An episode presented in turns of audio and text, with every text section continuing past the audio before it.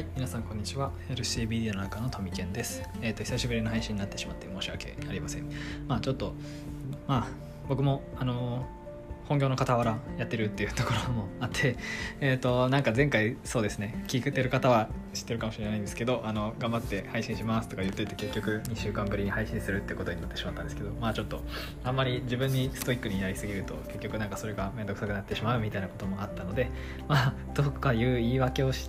てるんですが、まあちょっと本当に申し訳ないです。あのせっかくフォローをしていただいてるのにも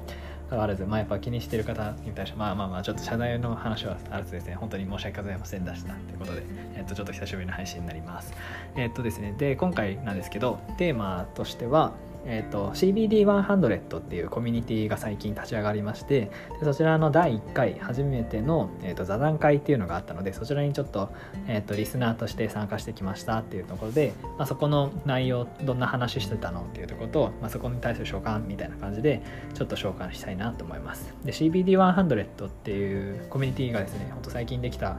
ところなんですけど目的がすごい素敵で CBD100 は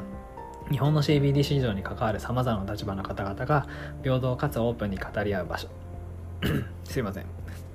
毎回スピーカーを選出してそれぞれの知見を共有しながら日本の CBD 市場全体の活性化に向けた議論っていうのを行っていきます。で公の場で CBD について議論するスピーカーが、まあ、100人集まって常にサクッと議論できるみたいな状態にするのがゴールってことですね。CBD について正しい情報発信を行うことで日本でもより多くの人々が CBD を取り入れた健康で充実した生活を送れるように活動していきますというのが、えーと、CBD100 のについてというところで語られてます。でこちら URL 貼ってあるので、えーと、そちら見ていただければなと思うんですけどもうこれ聞いておって思ったことはいやいないかなと思うんですけどヘルシー CBD のもうビジョンっていうのもまさしくほぼほぼ似てて CBD について正しい情報配信っていうのを行って日本でよりもっと多くの人に CBD を使ってより生き生きした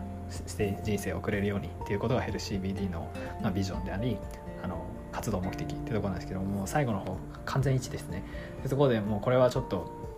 受けるしかないと思って僕も参加させていただきました。で一応参加のコミュニティというとことでそのなんですけど別に参加は表明するっていうよりかは、まあ、メルマガとか登録しておけば自由に入れるって感じで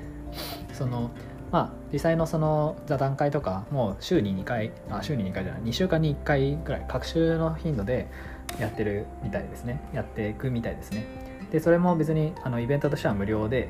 とあの話をでき聞けるのであの別にお金もかからず CBD について専門家の方からお話が聞けるってところでめちゃくちゃ美味しいコミュニティができたなっていうところで、えー、と受けてきました。で第1回目の、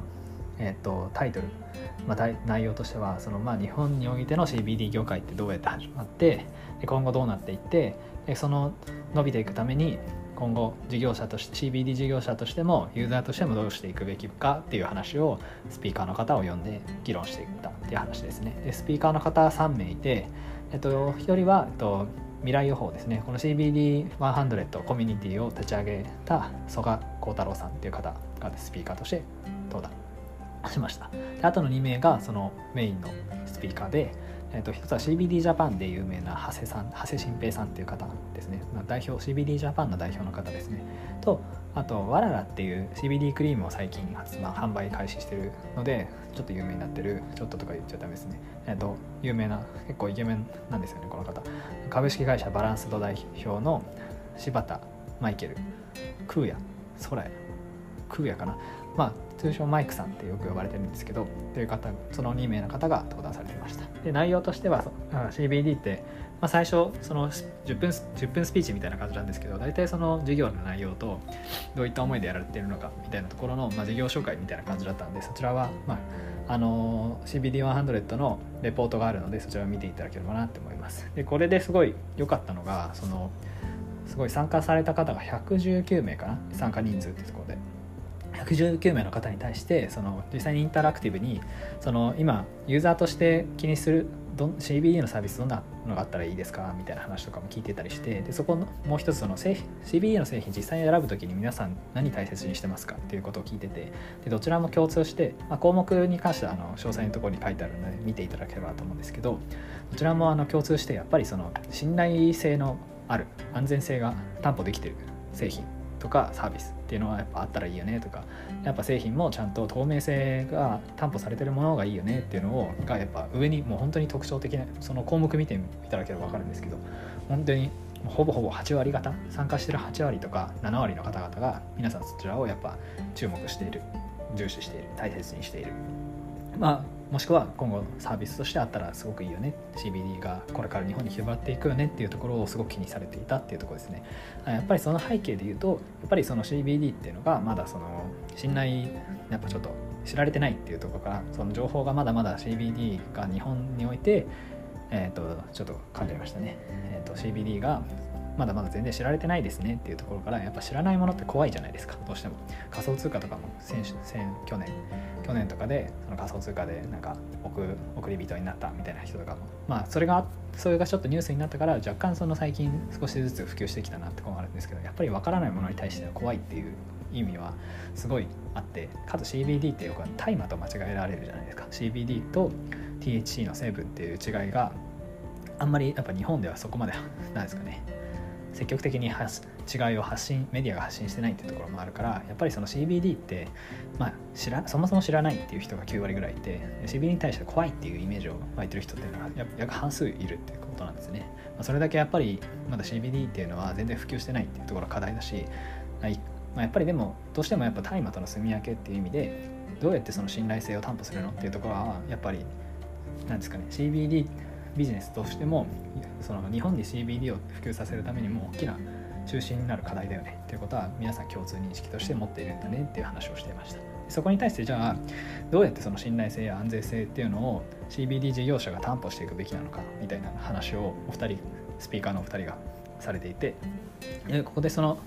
まあそうですね。おすすめな方法はあるんですか？ってどうやって信頼そのその製品が信頼できるものだってことをどうやって担保すればいいんですかね？とかなんかユーザー目線でおすすめの本ありますか？っていうところの、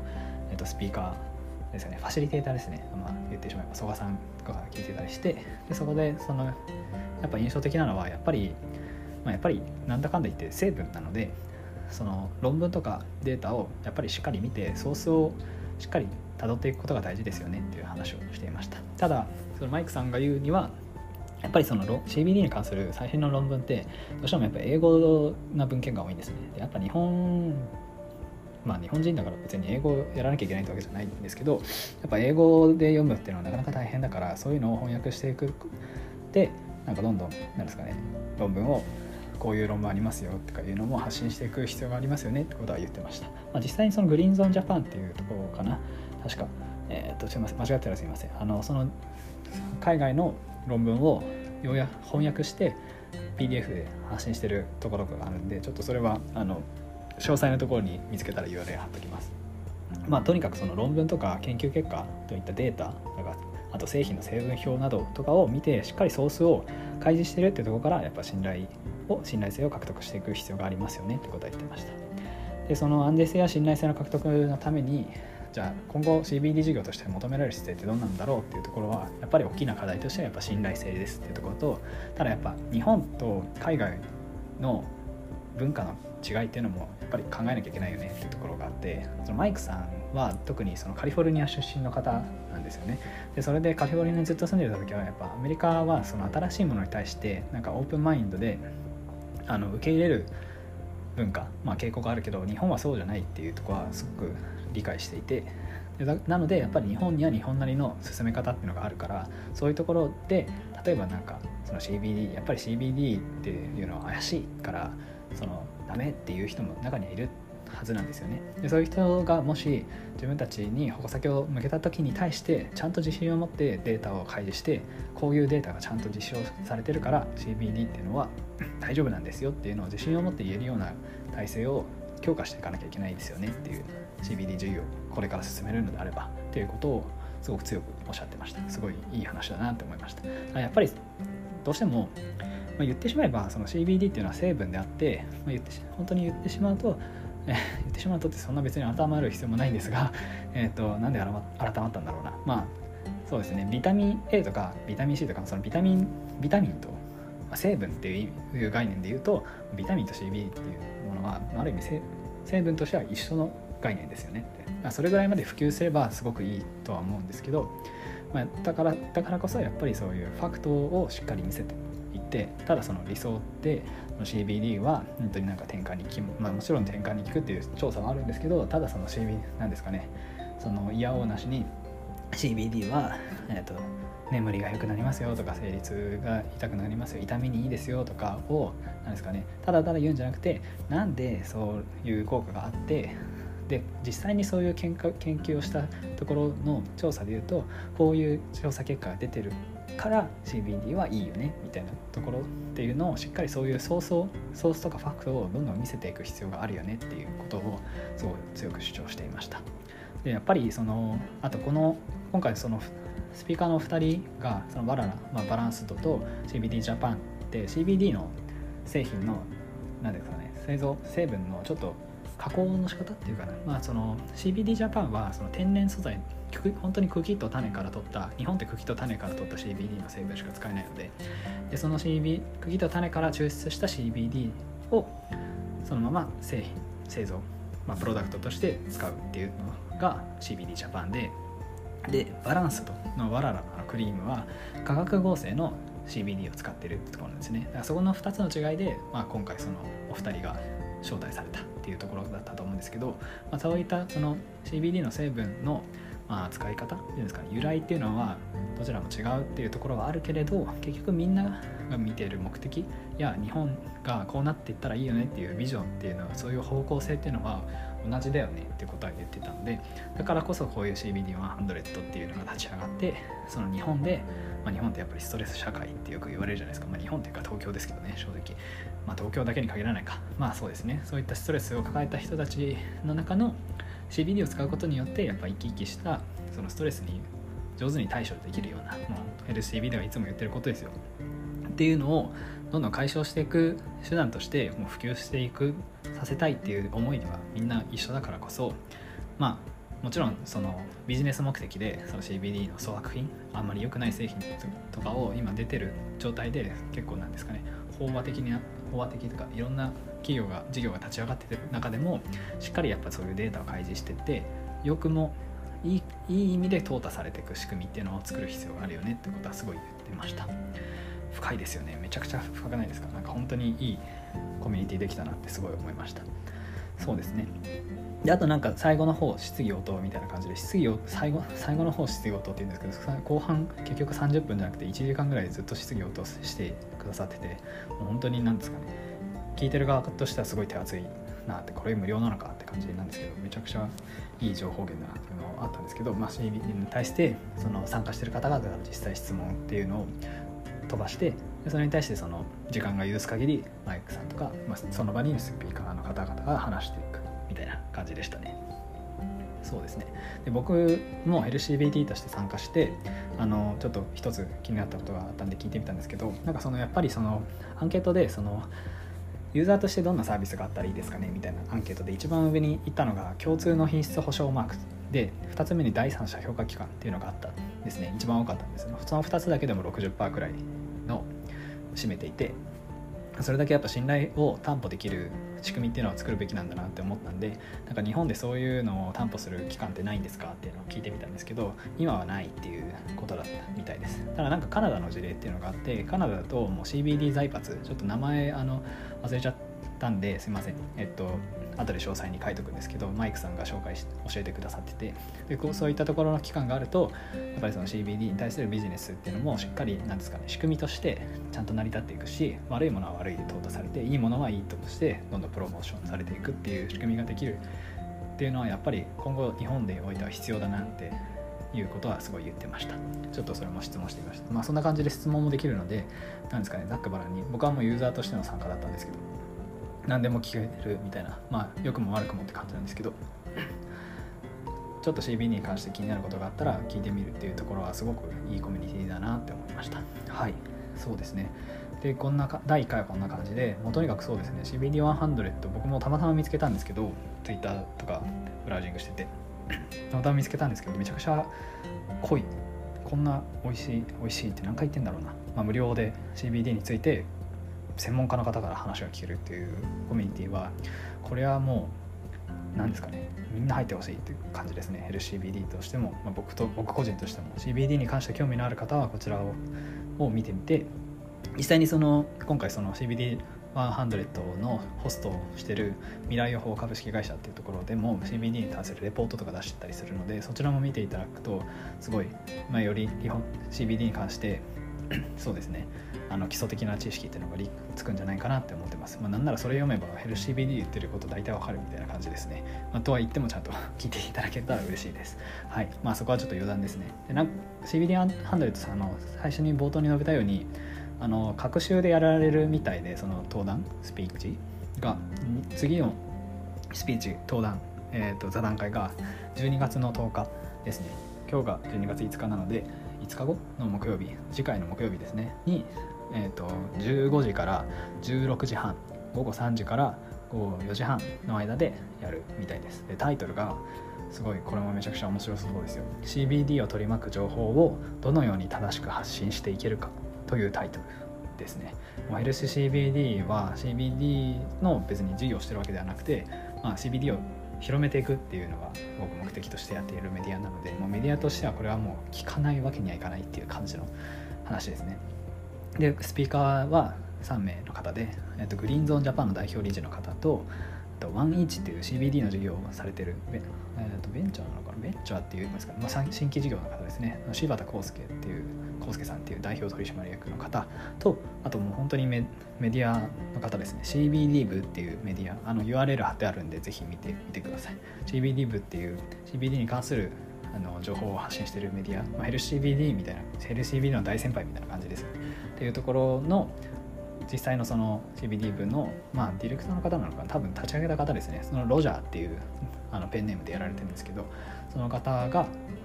なんとそこでスピーカーとして出てくるっていうことなのでこれはもうめちゃくちゃ楽しみですね。本当に CBD って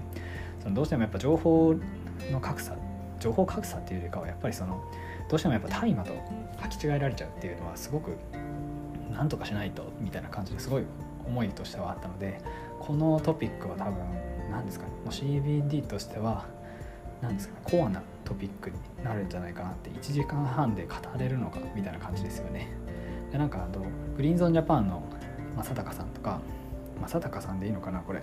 あのツイッターだと医療大麻のお兄さんっていうペンネームがキャッチコピーがついてる方ですね。まあ、あのスピーカーの方々のツイッターとかそのホームページとかは全部概要概要に載せてるのでそちらから辿っていただければなと思います。はいって感じですね本当に CBD100 このコミュニティ本当に、まあ、まだできて間もないっていうところなんですけど本当にこれできてよかったなって僕別に作ってる側じゃないただの参加者なんですけどめちゃくちゃ良かったので今回ちょっと紹介してみました。はいっていう感じですね。